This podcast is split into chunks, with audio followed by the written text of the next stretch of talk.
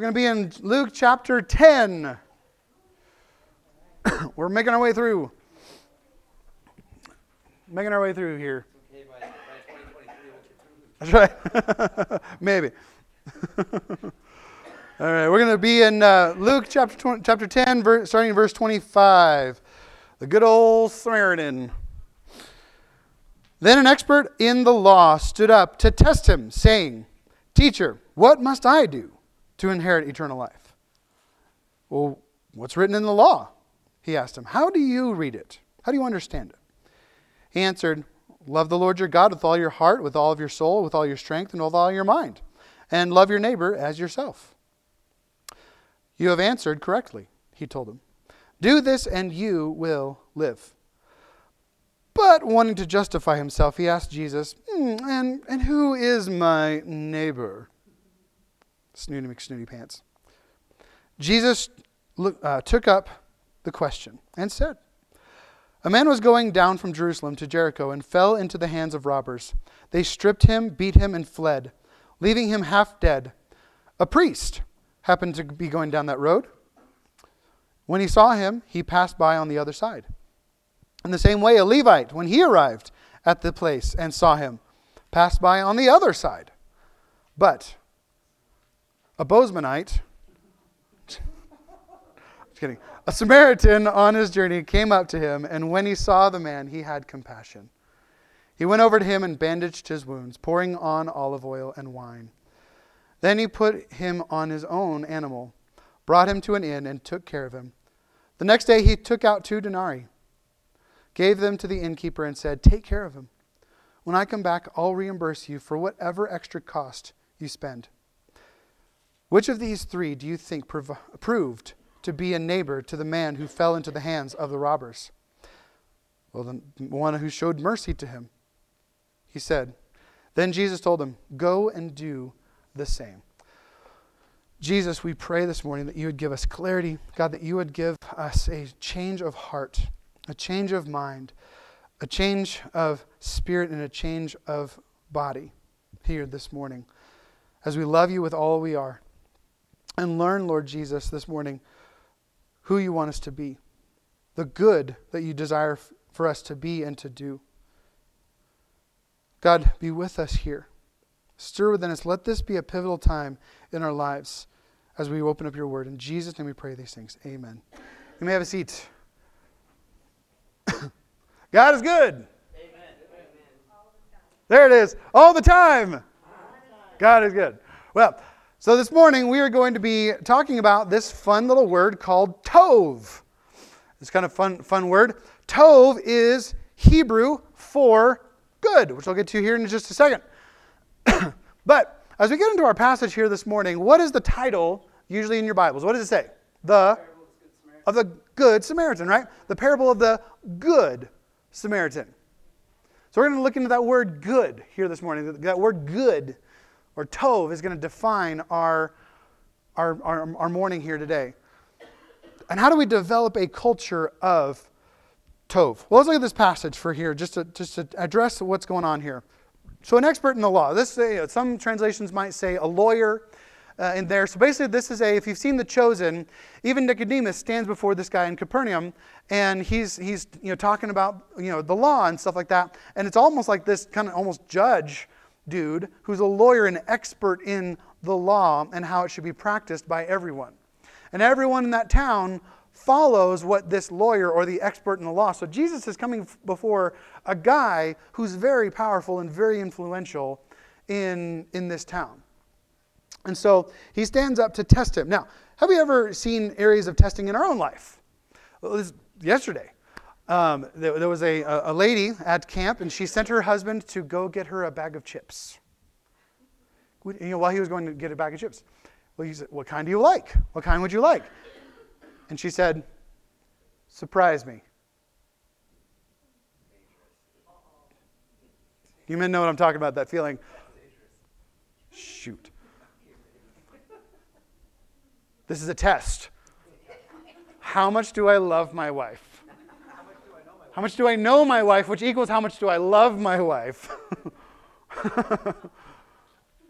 so this is a test. Jesus is facing a test, even worse than a spousal test. this man is setting, standing up and testing him in the law. And Jesus responds with a parable of goodness. Because even so, this passage um, when it talks about like this, this is where we get a lot of our basis um, for this concept of loving the Lord your God with all of your heart, with all of your soul, and with all of your strength, and with all of your mind, and to love your neighbor as yourself. Now we've seen this in another part of Scripture where this guy asks Jesus, "What is the greatest commandments?" And Jesus says these two. And so maybe this guy is espousing what Jesus had taught before, or maybe Jesus, you know, he's using this conversation later but what we see in this is that basically this is the, the wrapping up of all of the law and the prophets. And if you love the Lord your God, be devoted to him with everything that you are. Because the ancient, ancient Jewish mind didn't see you know, body, mind, heart, and soul as separate entities. To treat one, to address one, or to be suffering in one was the whole thing. So if you were suffering physically, your emotions were hurting. Your body, your, of course, your body was hurting. Your, your emotions were hurting. Your, your mind was hurting in pain. And your soul was hurting. Everything about you was, in, was, was directly influenced by what was happening in one of those areas in your life because it was the whole person.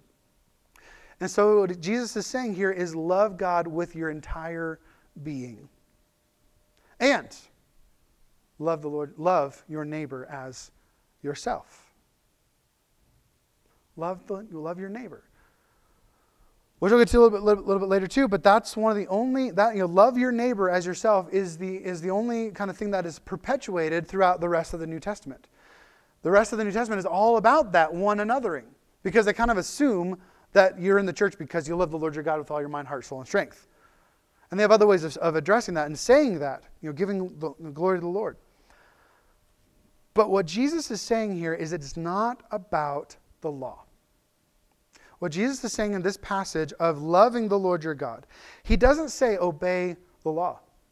He doesn't say obey the Lord, obey the law, stand upright in what you do. He says love. Be steadfast. Remember that word agape, that word chesed in the Hebrew, to have a steadfast, faithful, loyal devotion to God in everything that you do body, mind, heart, and soul. And have a steadfast, loyal love, devotion to your neighbor, to others. What Jesus is pinpointing here is he is, try, is trying to get this guy to, to realize that it's not about the law, it's about developing a culture of tov, a culture of good. Now let's look at that word good. Good. Tov. So, so the word the word tov, like I said, is the Hebrew word for good. But what does that entail? Because like chesed and like agape, it's kind of it's got baggage wrapped around it. A lot of beautiful baggage.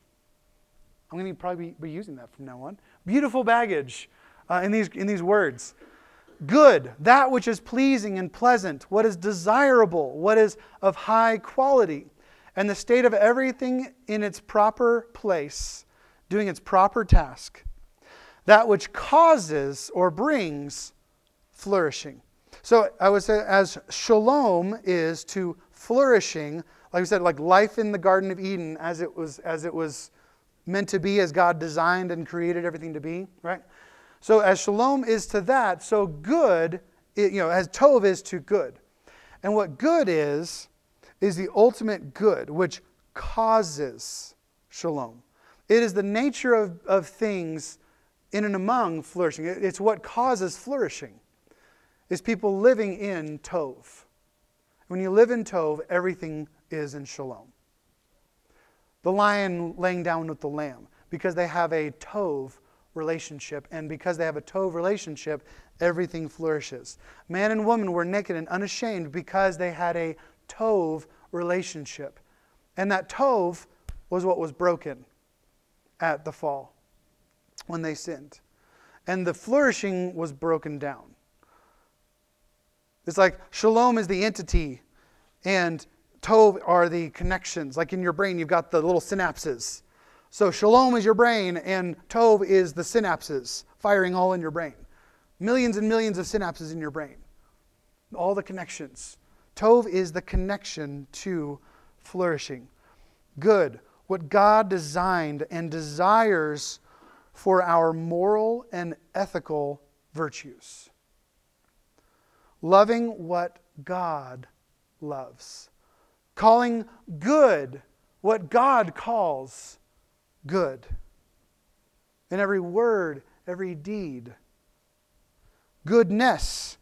One of the, uh, this, this word ring a bell? Goodness is one of the what? Anyone? Fruit of the Spirit. It's one of the fruit of the Spirit. This is so, and the fruit of the Spirit is the evidence of the presence of God. It is, a, it is evidence of spiritual health. Like Jesus referred to the fig tree. He, he came to a fig tree that was in leaf. It was, little, it was a little bit early for that. And he went up to there to see if there was any fruit, and there was no fruit. And so he cursed it. Like, curse you. And there was a whole parable behind, beside that. We'll get to that in a couple years. Um, but he came to the fig tree and he saw that there was no fruit. Because what is the fruit indicative of? Fruit is the evidence of a healthy tree. There's even a parable about that as well. A story about this guy who wanted to uproot and chop down this tree. The guy was like, "No, no, no, no! Let me, you know, dig a trench and do some manure and get, do some fertilizer and water it for it, and give me a year. Give me a year to help this tree flourish." Jesus' question to this man Which of these men proved to be a neighbor and see the man as God sees him? Basically, what Jesus was asking was which of these men proved to be good? That's what he's asking. Which one of these was exuding goodness? And this expert in the law was like trying to find a loophole. Man, do we do that? God says one thing, and we're like, yes, I understand that, but, but here's a little loophole around that to justify myself. I used to steal movies all the time. All the time. I would download torrents galore. I had about a thousand movies on my little hard drive. And God is like, I was like, I know. But I really want to watch it. Fine. Finally, I was like, all right, God, I am going to walk in good. So I went and deleted all the movies off my hard drive. Every single one of them, not one left. So all we have is our DVDs and Blu rays. It's that inner voice that says, this is, a, this is good, because God is saying it's good. This is good, that's not.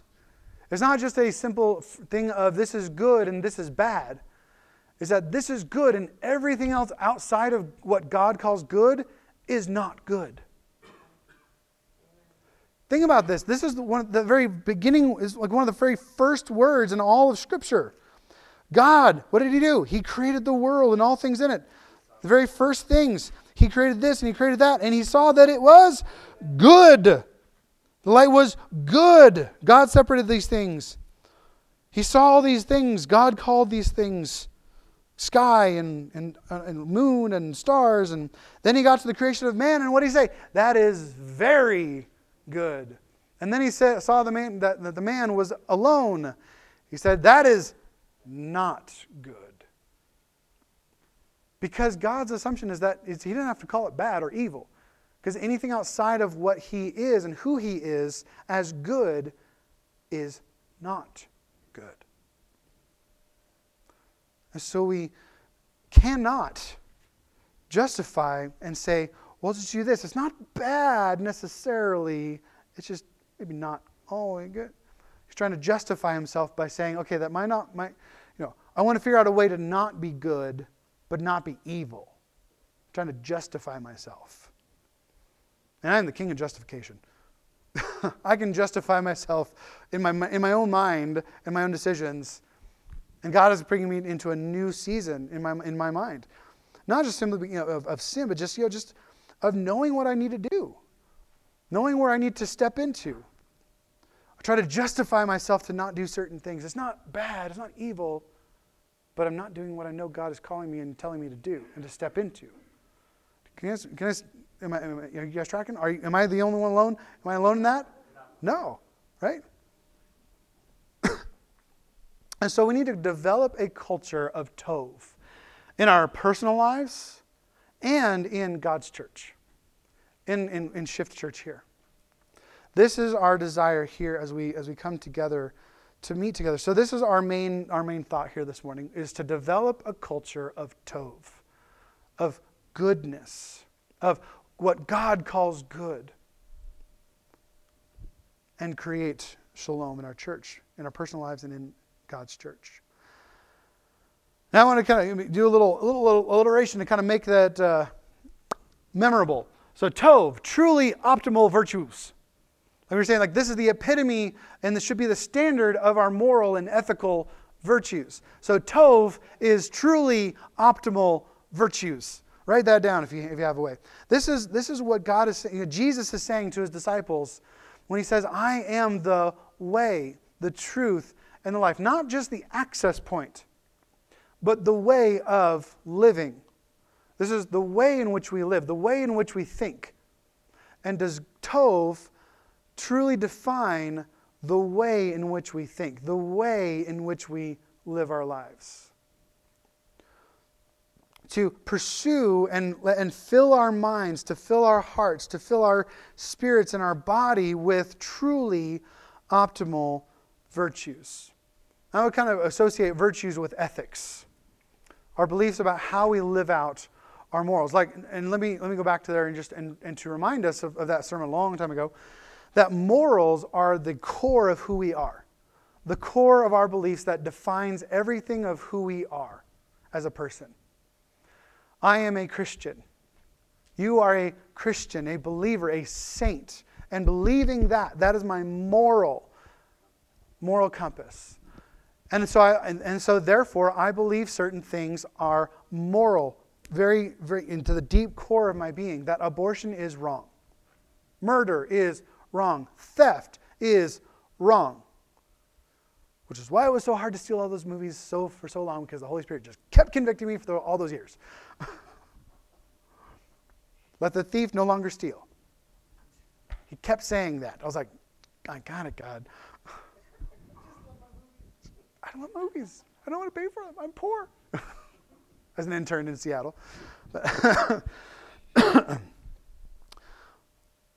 but he, it is so the morals are who we are, and our ethics and our virtues, character, are how we live those morals out.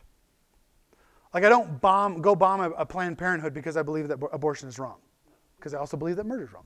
But I don't go and do certain things and just destroy people and, and argue with people and just belittle people because they don't agree with my morals. The way in which I live out my morals also has to have high character and virtues and ethics. So, how you live out those morals is your ethic in certain areas.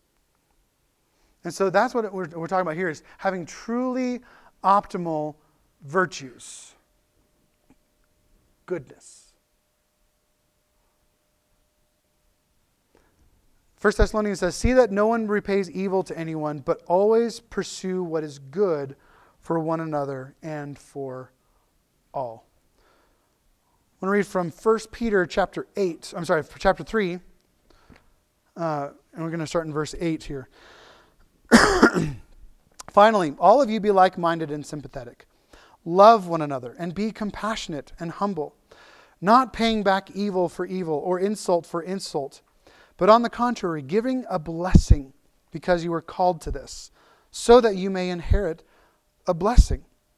Now, the reason why we're reading all this, I'm going to continue on here, is to see in the church how Paul is, I'm sorry, how Peter is trying to get us as the church to live into this goodness culture, into this Tov culture in the church.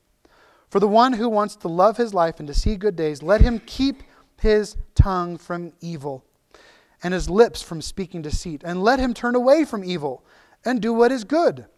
Let him seek peace and pursue it. Because the eyes of the Lord are on the righteous, and his ears are open to their prayer. But the face of the Lord is against the one who, uh, the, against those who do what is evil. Then, uh, who then will harm harm you if you are devoted to what is good?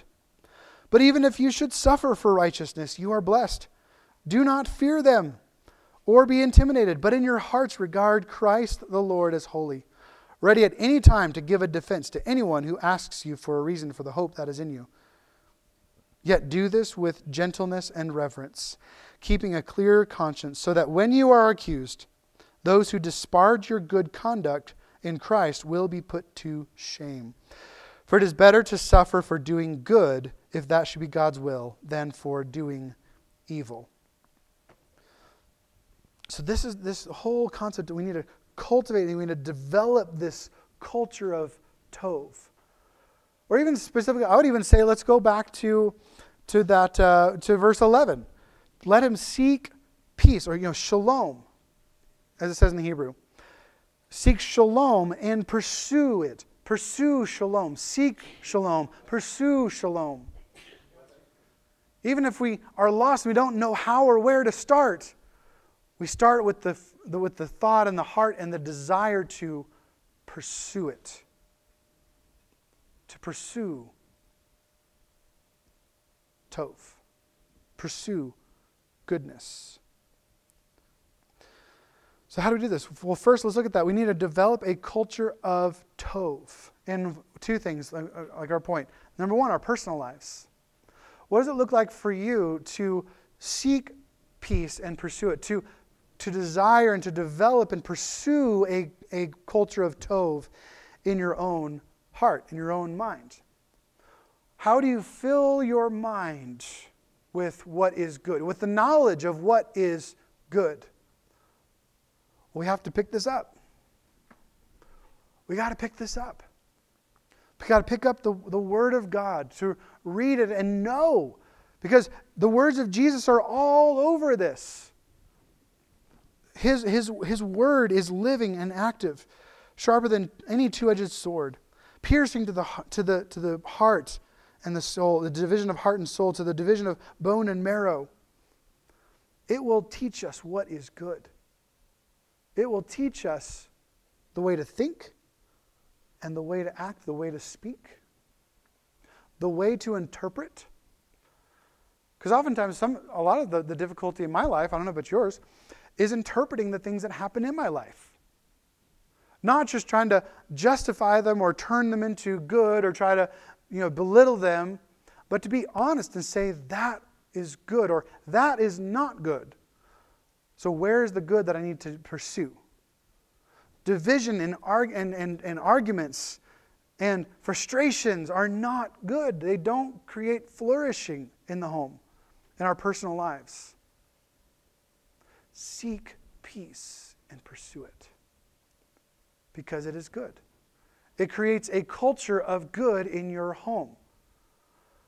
Pray, ask the Lord to reveal to you what does it look like to pursue Tov in our family, to, to pursue and develop a culture of Tov in my home.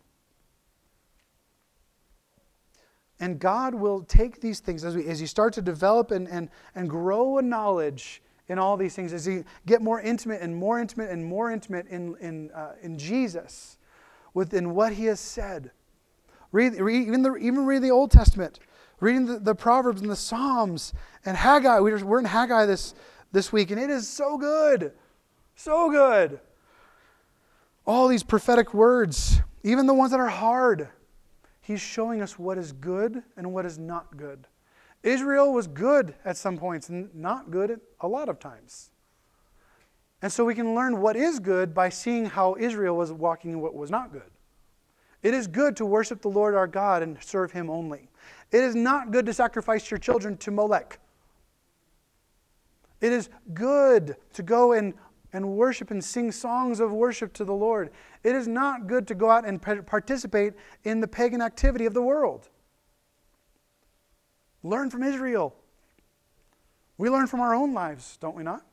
But for them, it was just normal culture around them. Where in our culture around us are we participating in the pagan activities that are actually not good for us and our families? and filling our lives, filling our minds with that which is not good. Because the Lord will bring those up. The Lord will bring those to your attention. The Lord will bring those, those, that sense of conscience to you. And if we walk in those things, if we, if we walk in the Spirit and, and we, we hear a thought from the Lord and we walk in it, it is good. And it will create goodness. But if we don't, it, tur- it, it, is, it is sin. It, it turns in our, in our minds and it turns in our, in our spirit and it makes us uncomfortable. And to walk in a, in a constant state of, Ugh, always walking in that you which you know you are not supposed to do, it's not who you are, is a terrible existence. When I, re- when I deleted all those over a thousand movies off of my hard drive, it sucked. I was like, oh, that means I can't watch them. But I felt this just weight fall off of me. When I walked in what was good and when I walked in what was righteous, it released my spirit.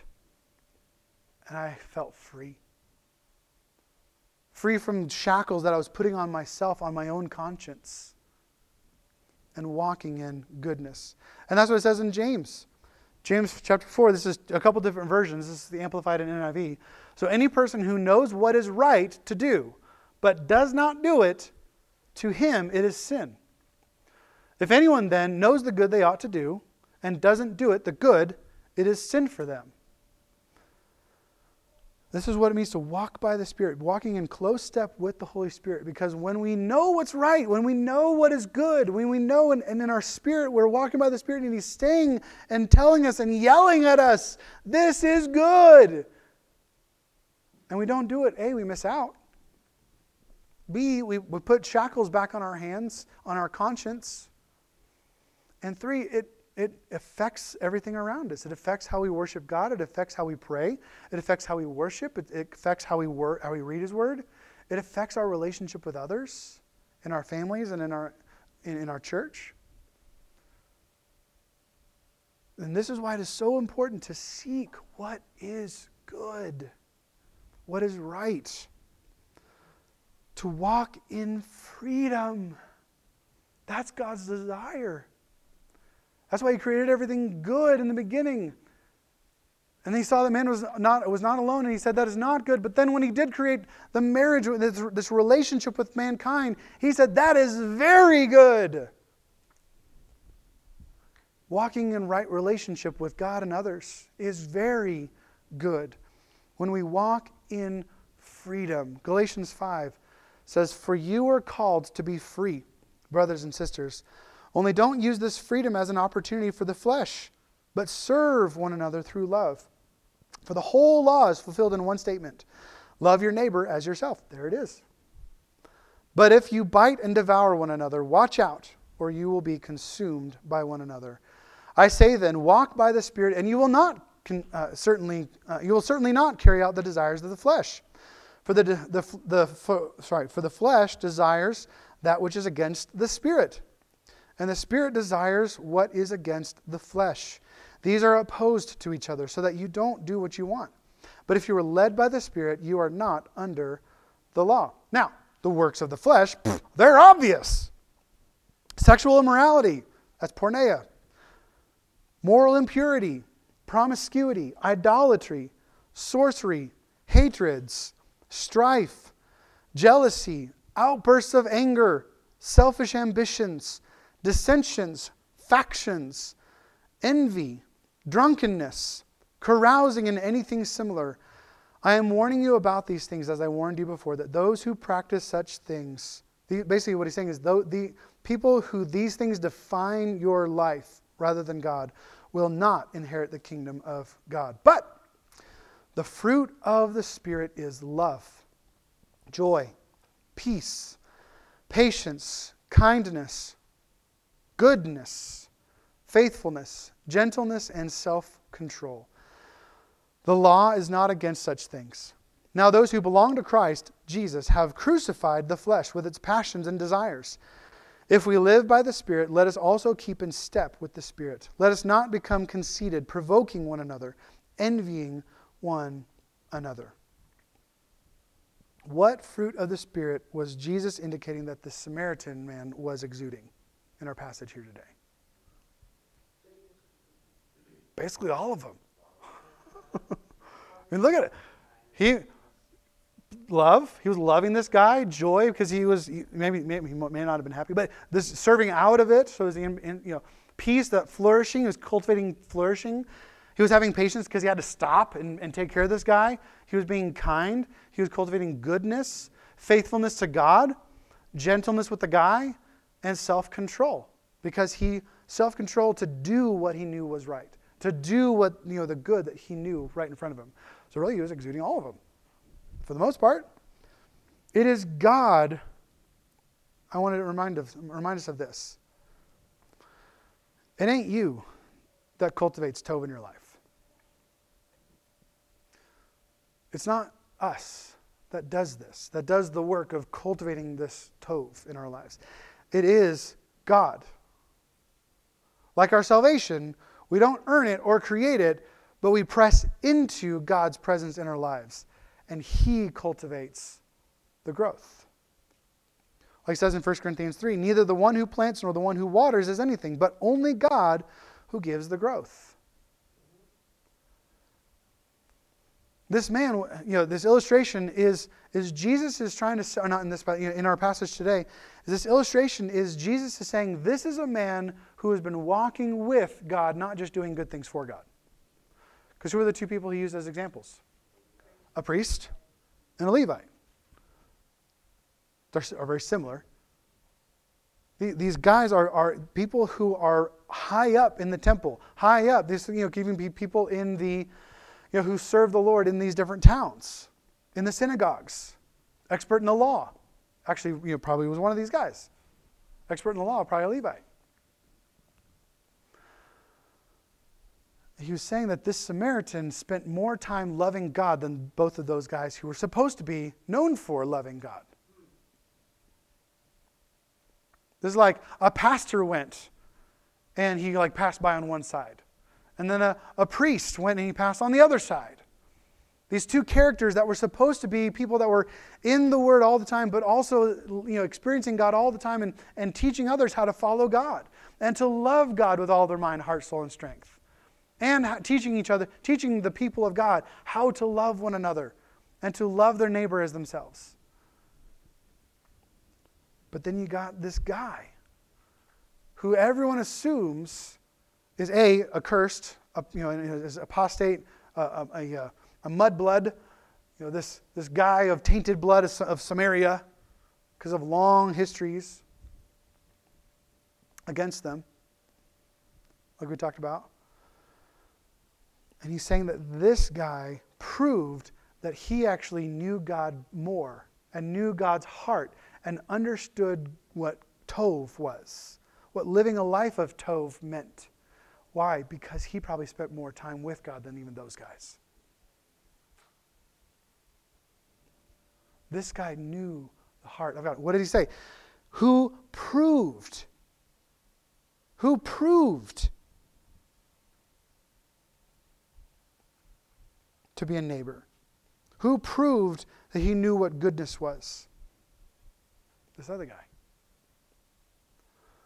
This is what it means to walk by the Spirit to, to know God and to know His Word, to know His character, to know His heart, to walk by the Spirit. What does it say? To live by the Spirit. Those who belong to Christ have crucified the flesh with its passions and desires. If we live by the Spirit, let us also keep in step with the Spirit. If we claim that we know the Lord Jesus, that we have proclaimed our faith in Him and made Him Lord of our lives and pledged allegiance to Him, and we say that we are wanting to walk by His Spirit, we got to keep in step with the Spirit every moment, every day with the Lord God. So that everything we think and do is that we are keeping in step with. Not only that we're walking with the Holy Spirit, that, is, that doesn't mean that we just pray once or twice a day. It means that we are keeping in step with the Holy Spirit. Every step that we take throughout the day it's not like this, you know, conscious, like, you know, oh, Holy Spirit, what should I do now? Oh, Holy Spirit, how should I drive in this nail? Oh, Holy Spirit, how do I, you know, do this flooring thing right here? Oh, Holy Spirit, how do I, how do I train this dog in this moment? You know, it, it is walking by the Spirit. It means pursuing what is good, what you know to be right. Every decision we make, being mindful to say, what is truly good in this moment? What is the heart of God in this moment where my wife and I are having an argument? When, I, when my child is being a little poop and I want to smack him upside his head. Lost my Game Boy. My original 1992. It's okay, we found it. we keep in step every decision we make, we, we make being mindful. And this is where the development happens. This, this is not going to happen overnight guys. Doing this doing this per- we're not going to do this perfectly. This is a pursue this. We pursue this mindset. We, we develop this in our in our in our own personal lives and in our families. And we also develop this as a culture of tov in god's church and this, this means that we as a church Everything that we decide to do and every, every decision we, that we pursue in our act groups and in our ministry and how we live our lives in the church, how we lead the church as elders and people in the church, is every decision we make, we desire to do good, to cultivate good. And what that means is that we, we, we do persistent acts of grace.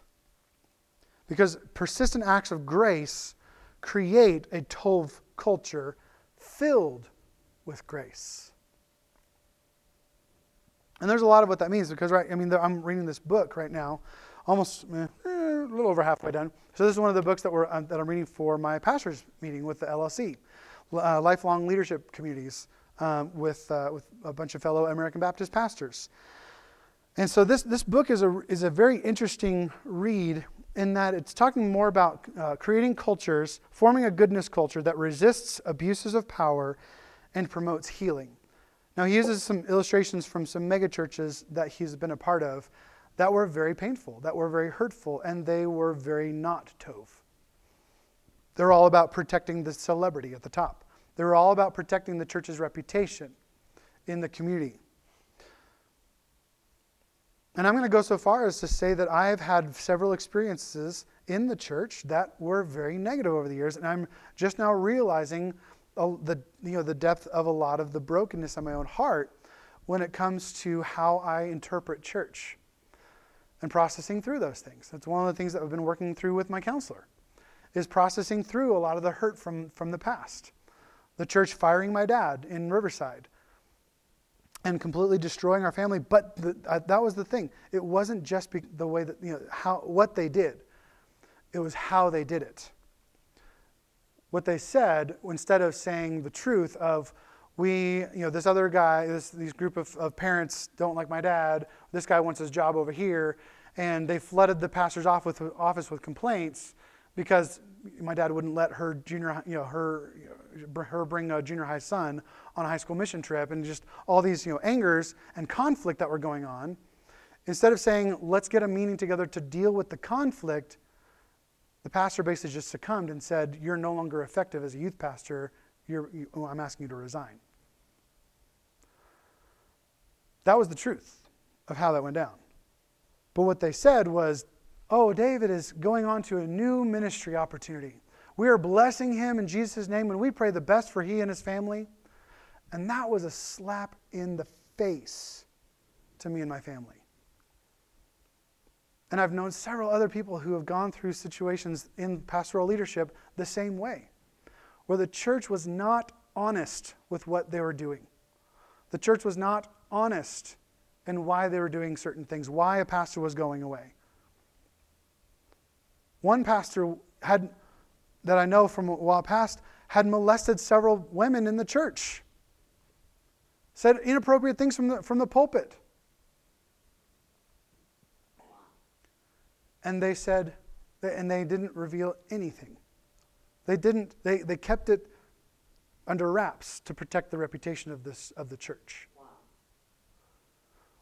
lots of different brokenness and so this is this book is, is taking a lot of talking about a lot of that not just what churches do but how they do it Now, there are elements of wisdom in, in concealing certain things. There, there is wisdom in, in concealing the gravity of certain things, right? That, you know, to, to cover, to, to, to keep a secret, you know, keep a you know, secret in the church is to cover multitude of sins, right?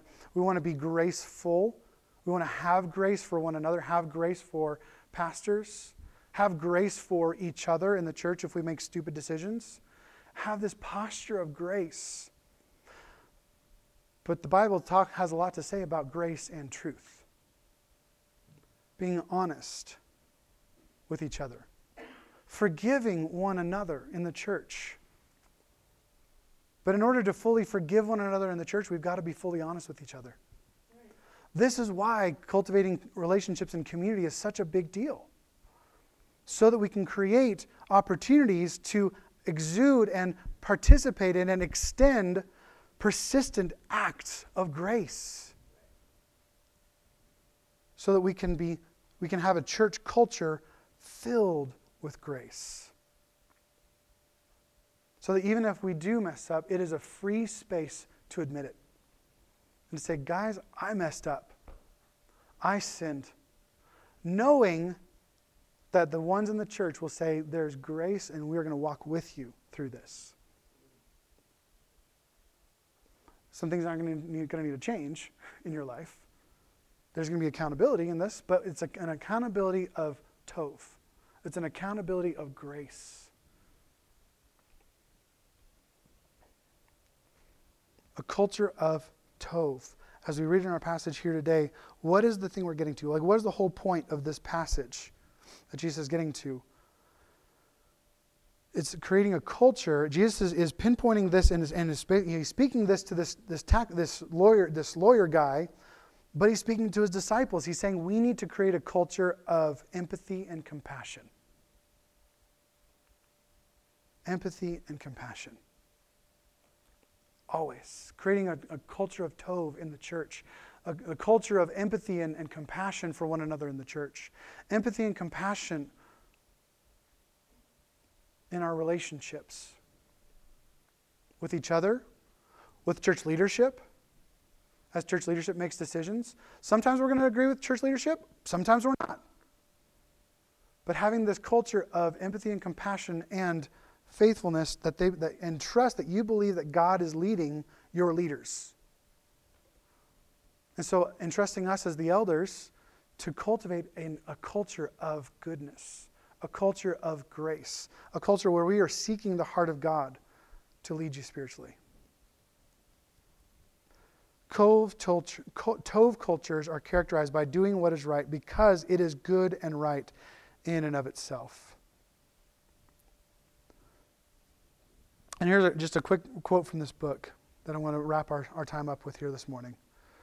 That Tov cultures are the work of God's Spirit set free to create Tov, and the eight other fruitful attributes outlined by Paul in Galatians 5. What God has in mind is a loving, joyful, flourishing, patient, kind, Tov, faithful, and self controlled body of believers about whom he can say, That's it. That's what I designed. That's good. That is Tov. And that takes us, individuals, acting out goodness to develop a goodness culture in the church.